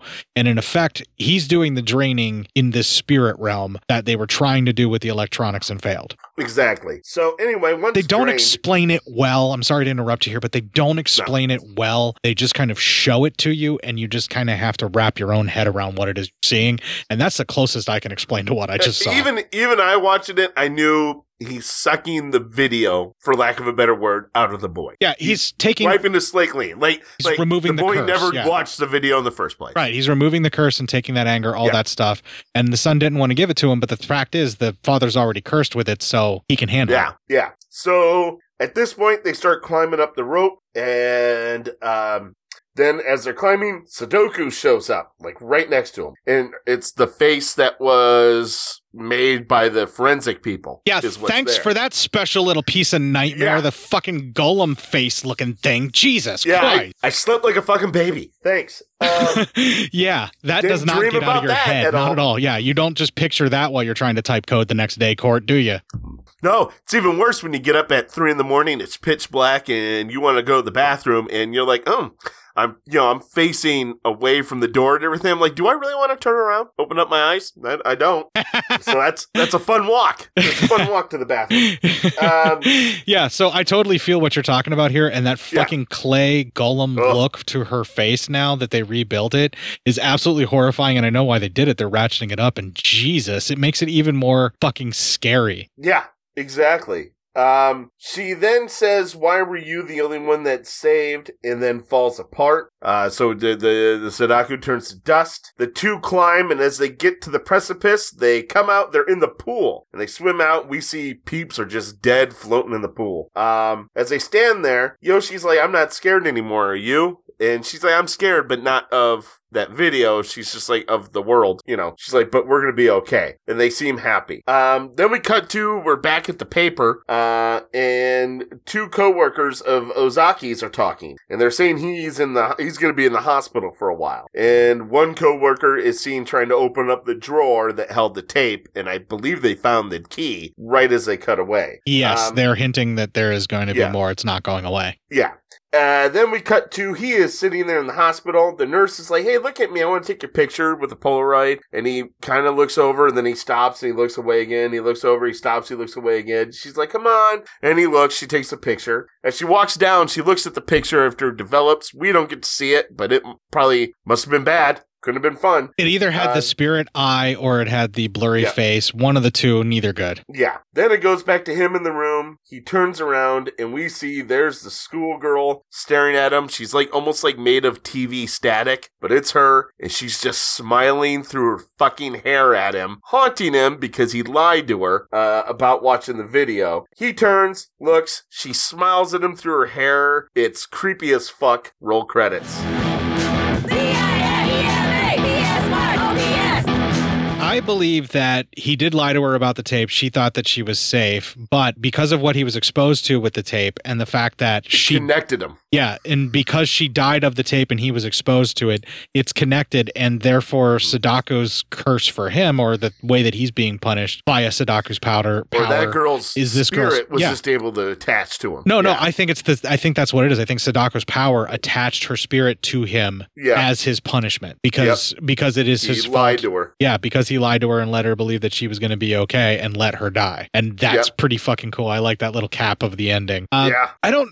I don't know. Like the defeating the evil spirit with water. There's some like running water can kill some supernatural creatures uh, in various mythos and stuff like that. So there is some idea, and then also water. Like what you know, you have holy water that can get rid of evil if you believe in that, if it's blessed. So um, clean, pure water being used in a sort of ritualistic manner, uh, mixed with science whenever it's a lot of video equipment which Hey, listen. it, it makes If it's go ahead I'm sorry, but if you're M Night Shyamalan, it will kill fucking aliens. That's true because it's acidic to them. Apparently, why would you Yeah. come to a planet that's like ninety eight percent that thing that can kill you? I don't understand. it. apparently their sensors on their spaceship was all sorts of fucked up. I guess. Well, anyway, besides that fact, let's get back to the actual point that I was trying to make here. Of course. Uh, the the ideas that they had were the scientific equipment that they were using or what they were trying to do. He was using things that capture images, and it's already been stated that part of her powers are spirit photography. So it would make sense that they could use that as a way to essentially channel her power because that's what her power is in an mm-hmm. effort to put her into this medium that is supernaturally somehow able to disperse her energy. And the people that you were saying were the lost souls, it was actually the images of the video being broadcast in there and causing the water to ripple. It was the people that were crawling backwards up and down the hill part of the video, and then some other parts of the video you could kind of see in the water as it was rippling like that. And that Yeah. that was the thing that looked like all the spirits was the people that Okay. were normally crawling. It was like it was being projected onto the water as it was yeah, it just, I mean, it creeped me out because I just was like, I wanted that to be spirits because that for some reason creeped me out. Like, all this is like anything she kills goes to some, we see they are different in the afterlife. If you watch the video and are killed by her, like the father was and those four were, you're almost sunken in. You're, you're like, cause the mom was in that afterlife, but she was more normal than those five. So if you're killed by her, it even fucks you up in the afterlife. Yeah, you pretty much live with that sadness. You get tainted with that that um, suffering and all of that stuff for eternity with her curse. That's the point. Everyone gets to know what it's like to be in the afterlife for her. That same sadness goes with you. Yep. That same suffering, that same just complete loss of any humanity, you know, it's it's there with you as well, and that's what's happening to all the victims. Luckily, Ryuji was able to get his shit together and save his son in this one, and didn't sell out the fucking world to be able to live again. Yeah, that that was really nice, and to live again with Sadako in Mai's body. So I like this better for Rai's story arc than the other way.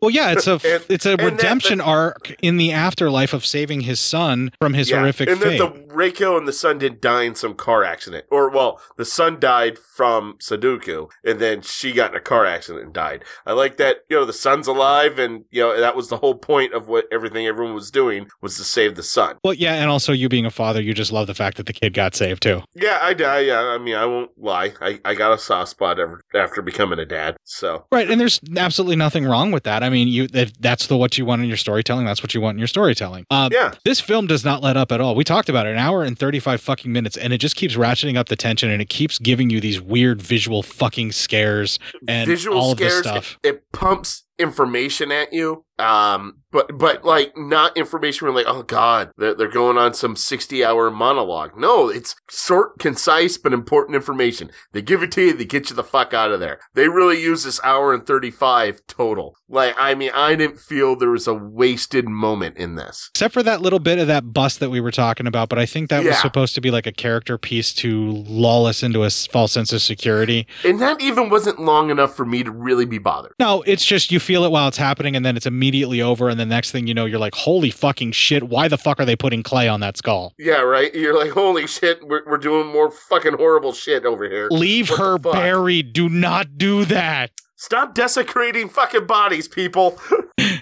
well, they want to Leave them where they are. That's the only thing to do. Well, they couldn't identify her in any other way, apparently, but still, like the face when you when you see the clay face there, and then they do the flash thing, and then like later on, that's the face that she adopts for the rest Yeah. of the movie. You're like, God damn it, movie! yeah, I really liked the scares in this one, and this was very effective for me. And you know what? If this was made specifically for a horror audience because they wanted to make a left turn from the direction of the story from what the books were doing, because they wanted to appease a fucking dumb motherfucker like me, you know what? It worked. Yes, thank you, movie. yeah, this was. thank you, thank you, appeasing us dumb motherfuckers. Yeah, this so far, I agree with you in that I like this one the most out of all the ones that we've watched so far in the series. This one definitely scared me the most. This one had the most jump scares. This is kind of the Japanese horror as I'm used to it feel of a movie. The way that this and goes. I, I just laughed because I really thought, you know, you were kind of like, eh, things are going to get worse after this for, uh, last week. And I was going into this movie expecting, uh, it's going to be the shits. Oh, I didn't mean Ring 2 because I couldn't speak Oh. on Ring 2. I could only speak on what I know and how things were getting worse as far as the way the stories venture off. Oh, I got, well, I, I, I'm not mad at you at all because then I got so pleasantly surprised by this because I was sitting here going, God, I don't know why Court could have a problem with this. This is great stuff. Oh, that I was mean, a miscommunication, and I apologize it, it for that. sucks that I'm sitting down here and I decided to just turn on my basement lights off and just watch it with the light on, you know, the light from the monitor on. But fuck me, I guess, right? You know, who gives a shit? Well, that's how you should I- watch a horror movie, and then you have a little light for your notes. Yeah, yeah, yeah. And uh, that that was the fucking worst. well, I'm glad it scared the shit out of you. I think a computer monitor in a dark room and a really small monitor at that, especially a Yeah. glitchy computer like what you have, is probably the perfect way to watch this movie. Well, and it also makes it so because, you know, all right, I am getting older, so I have to squint to sometimes read shit. So I get my face really close, and then a fucking thing pops up, and then my face is really close to the monitor. I'm like, ah, fuck me. Whereas I watch it on my big projection screen to take care of that because Yeah. I want to feel like I'm actually in a movie theater, and that's what I paid for it for. And, th- and then that face takes up your whole fucking wall, and you know what? Fuck yeah, I don't know which one's worse. yeah, it definitely envelops me the way that I watch movies. And yes, it was absolutely horrifying in that aspect. And I cannot imagine what it would have been like for like audiences in Japan to see this when it was released. It probably kicked the shit out of them too. Oh yeah, I'm sure. Jesus Christ. Yeah. I remember. I mean, fuck. This is scarier than the ring that was released in America, and I know that one had people shit kicking themselves. You're right. You're absolutely right. It did, and I I agree with you. Um, oh, I was one of the people that I watched that, and it was all I had at the time, and I thought it was like the bee's knees. And Yeah. I still like the '98 ring even more than that one, but this so far has been my favorite ring film. This is the first time I actually watched it. Was here for the show. Yeah, this is my favorite ring film. Yeah, and like I said, I, So far, I, a don't know if we're going to get a better one than this, but so Yeah, far, this is I my favorite.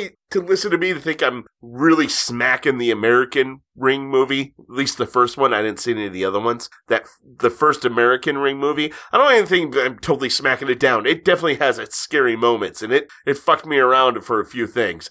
I just felt like the reasoning for everything happening got really lost in that movie. Like I've always said, it got lost the reasoning why she's like this to the point where it got so convoluted. All of a sudden, you're just supposed to expect to be like, oh, she's just evil. That's it. You know, with these movies, you're getting some story, you're getting some substance about why Sadako's doing it, especially in this one. There's another reason why I liked it. Well, so and there you go. The thing that I like too is in this one, they try to bring science up against this supernatural force.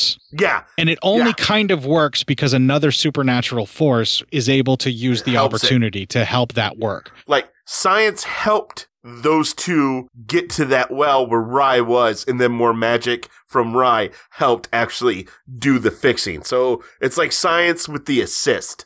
Right. And when I was joking earlier in the show when I say that Sadako literally puts you in a well, in some cases you literally get transported into a well. Yeah, sometimes you're just in the well. So, you know, get used to that shit.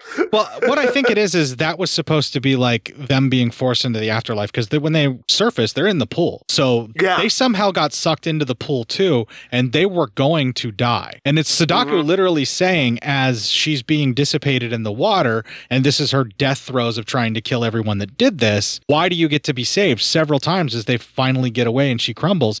That's because she's literally killing them in the water right there, physically drowning them while torturing them with their minds by saying that they're trapped in the well too. And Yeah. it's Rye in the afterlife that saves them both, and that's how they get out. And then they surface in the water that should clearly be electrocuted but isn't anymore and now they're saved you know like it's like it's supposed to be like this portal to the other world but at the same time it could just be her projecting these images into their head as the the energy that she has that left behind is dissipated in the water and she's supposed to be disposed of. But there's still one tape out there so she can go again but this ultra powerful version of her is apparently been dissipated that was living in the kid. That's the point.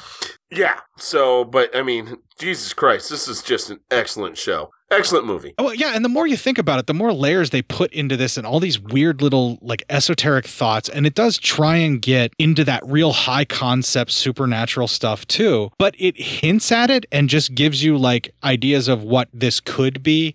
And they basically say, well, we don't fucking know. You know, they don't Yeah, try to, right. they don't try to, like, over explain it and turn it into something that you have to wrap your head around, like a David Cronenberg style, like, body modification via virus to you. You know, like the, Yeah. the way that the the book went. And i'm not again i'm not bagging on it. I'm just saying like that's the the thing that i can't get into. And i think that's what the audiences that saw spiral back to back with ring couldn't get into. And that's exactly why the movie companies went with this. And they went so hard into tie it into the story that everybody liked as hard as you can and make it as much of the elements uh, like that as you can. And then they really kind of expanded it out and did bring in some of the elements that are in Spiral, like we talked about, where it's spreading for reasons that people don't understand. She's more and more powerful, but they make it to where it's in this kid. It has to do with this kid, the curse of this kid and losing his parents and like the powers that he has. And somehow Sadako is getting to him. And it turns out that maybe the girl that saw Sadako whenever the original girl was killed in the first ring, um, maybe she had some kind of psychic power too. And that's why the impression stayed with her because it seems like anyone who has somewhat of a psychic ability, the impression stays because they're like, you know, using some of the same energies or what have you. Um, because like she was able to really kind of torment Rai even before, you know, well, well, not before he saw the video, but like he kind of knew the evil he was getting into and he was able to sense it. And I believe that the reason that Rai wasn't let go, not just because he didn't make a copy of the tape, but because she needed that power, you know? Yeah. No, I totally get it. Yeah. Again, I'm fucking, I love this shit. Yeah, and it's So- the more the more you think about it, the more kind of stuff you can kind of put into the story on your own with this. And I love the way that this film throws those all ideas out at you, gives like a brief and ex- explanation, just enough for you to understand the concept, and then lets you decide whether or not you want it to be part of the story, and just moves on. Yeah, yeah. No, you're you're right. I it's it, it fuck it, it does such another another thing it does is a great job of what's gonna beat her. Uh, you know, is it gonna be the science? Is it gonna be this? Is it gonna be that? And then I loved also like it's something that could really make you pissed off. Is all the ways this could have been stopped and it never was. Whether people's cowardice or just clumsiness. Yeah, or just general or just- jackassery disbelief, like someone like me that would be like, "Oh, okay," and then I play the tape for like everybody in a movie party. Yeah, or or going all the way back to the uncle who, if he doesn't sell them out, they don't die. right, there is that too. So, I mean, fuck, man. Goddamn, such a good movie and such a good story. And I love the way that this movie went with it. It kind of took Spiral and made it another level with their sequel. Yeah, absolutely. You know what? We have definitely gone way too over, so I'm going to nix the psyop news and let's just call it a fucking night, right? Let's fucking do it, man. I, I knew we'd go over with yeah, this fucking yeah. movie. We've blown this movie a fucking enough. Let's just end the show. Yeah, yeah, let's fucking do it. If you enjoyed this show, then make sure you check out the other great shows on the Legion Podcast Network, like Cinema Psyops, Cinema Beef, Devour the Podcast, Duncan and Bo Come Correct, Exploding Heads Horror Movie Podcast, Friday the 13th, Get Slayed, The Helming Power Hour, Hello, This is the Doom Show, Hero Hero Go Show, Kill the Cast, Underwater Kaiju from Outer Space, Jerry Hates Action, Legion After Dark, Mental Health, Obsessive Cinema, Discourse, Pick Six Movies, the podcast by The Cemetery, the podcast on Haunted Hill, the Psychosemantic podcast, Rick Radio, House of Wax, Dude Looks Like the 80s, Rabbit and Red Radio, The Shadecast, Short Bus Cinema, Two Drink Minimum Commentaries, The VD Clinic, Who Will Survive Horror Podcast, and Which versus the Doomsday Clock. With such a wide spread of shows, there is guaranteed to be a niche for you to fall in love with. horror, politics, movies, books, sex, music, commentaries, health, video games, kaiju, action, news, comedy, and opinions that would most likely get you killed in some parts of the world.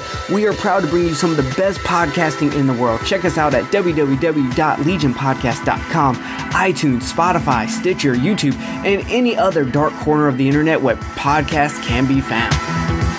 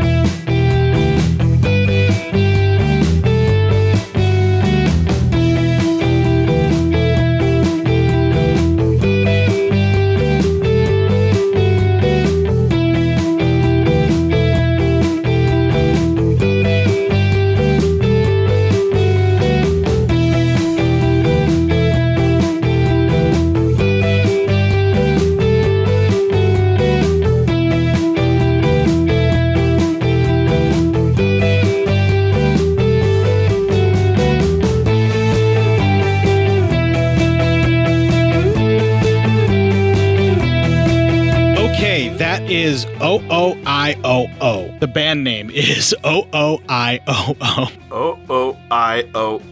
Is that Right. binary? I don't think so, but like the way that they spell it is with just the letters that I was saying.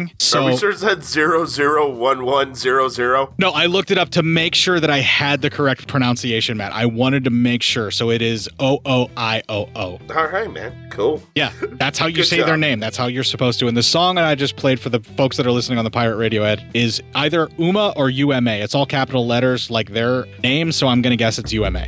All right. Yeah, that makes sense. That's the closest that I can guess. And uh, they are a very weird experimental rock sound. That's when I say weird, I mean like it's hard to wrap your head around like what it is that you're actually listening to with the various noises that they're making. But the groove really works for me. I dig it. Yeah. I mean, why wouldn't you? Jesus. Yeah, it's uh, like my brain wants to make me stop it, but at the same time, I can't stop listening at it, like to it. And I think that's the thing that they're going for, probably. Probably. Yeah, that's the only thing I can think of. Well, I'm clearly punch drunk as fuck from doing this show, so just check out our shows on the main landing or launching page, legionpodcast.com forward slash cinema dash psyops dash podcast. That is yeah. really fucking, Fucking long to say when you're running out of breath. Jesus fucking Christ. Okay. you know that on Instagram, I run cinema underscore psyops, where all of the memes are first deposited thrice daily during the working day for the working stiff. Of course. Run that shit like Bartertown over there. Yes, just like I do this show. Absolutely. Thank you for helping me of fill that in. Of course. That's what I'm here for. I also- here to assist you. I also run our Facebook group, Cinema Psyops, where I did post that pic for you folks to see where we're at on the storyline. So next week Yeah, we're follow. doing Ring Zero. So we're now in prequel territory. Yeah, follow that shit. So we're gonna find out what happened to Sudoku. You always say Sudoku, but it's Sadako, my man. It's Sadako. I, you know, I did Sadako a few times during the show. I fucking just, I fuck up. All right, sorry. It's okay. Jesus. It's okay. I'm not gonna give you shit. I'm just teasing you a little bit. I'm just a person, man. I can't do everything. Man, woman, person, camera, thing. Thing, thing. It's a thing. It's a thing. There we go. All right, our Facebook group, Cinema Psyops, where the memes get shared to after my main page of Court Psyops, all on Facebook. We're all still there. It's all alive and kicking, and we're all having a good time. Like I said earlier, Yeah. that's where I posted the fucking graphic for everything that's happening in the Ring films and then Ring Zero, and then we all fucking fell apart right there at the end of the show, which is all going to be on the outtakes for everybody. Yes. So don't worry about it, everyone. All these outtakes will be everywhere, just for you guys to enjoy. Last but not least, you can also reach me via feedback and email, which cinemapsyopscourt at gmail.com. If you email me there, that's where you can send me all sorts of requests and or dissertations. But if you're sending me links to stuff, I may or may not click on it without scanning it first because I have a trust issue. I'm just me. Yeah, nothing, nothing against you guys, but I mean, listen, no one should be clicking on any fucking just links, arbitrary links that just get sent to them. Let's not do that, fellas and ladies. Well, while you're out there taking lessons in cybersecurity from two idiots who run a fucking movie review podcast, kick the fuck out of this week and make it your bitch.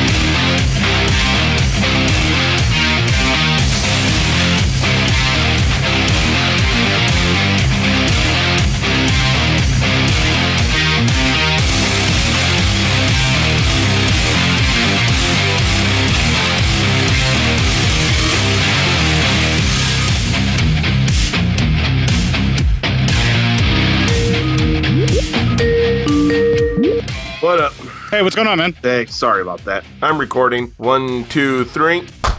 Jesus Christ, sorry. it is what it is. Well, my parents called me, and they're used to me doing this Monday nights, and I, you know, I don't tell them. So they called, and graduation coming up this month, and all that shit. It's just fucking nuts. Well, at least it wasn't a work call. That's what I thought it was. And I was like, well, he probably took Monday off to spend more time with his wife because it was Mother's Day. And I didn't actually, and so my Monday call went off without a hitch, and I didn't have to worry. And I thought I was gonna have to worry at all. But it just proves that all my calls get moved over one day. I'll put a question mark here, Pull man. out Girl with a and corpse further hand. degrade her by coming on her. Oh my Well, god. yeah, all that too. Well, that, this shit's all be j- just triggering from all these other screens for some reason. they fucking do that, man. Like they do Yeah. that all the fucking time. Oh, shit's just annoying. Yeah, and you heard the clips whenever I was trying to edit the fucking scheduling document that was Yes. going through. I sure Pull did. out and further degrade her by coming on her. I mean, I would suggest it all the time, but it can't be all that bad.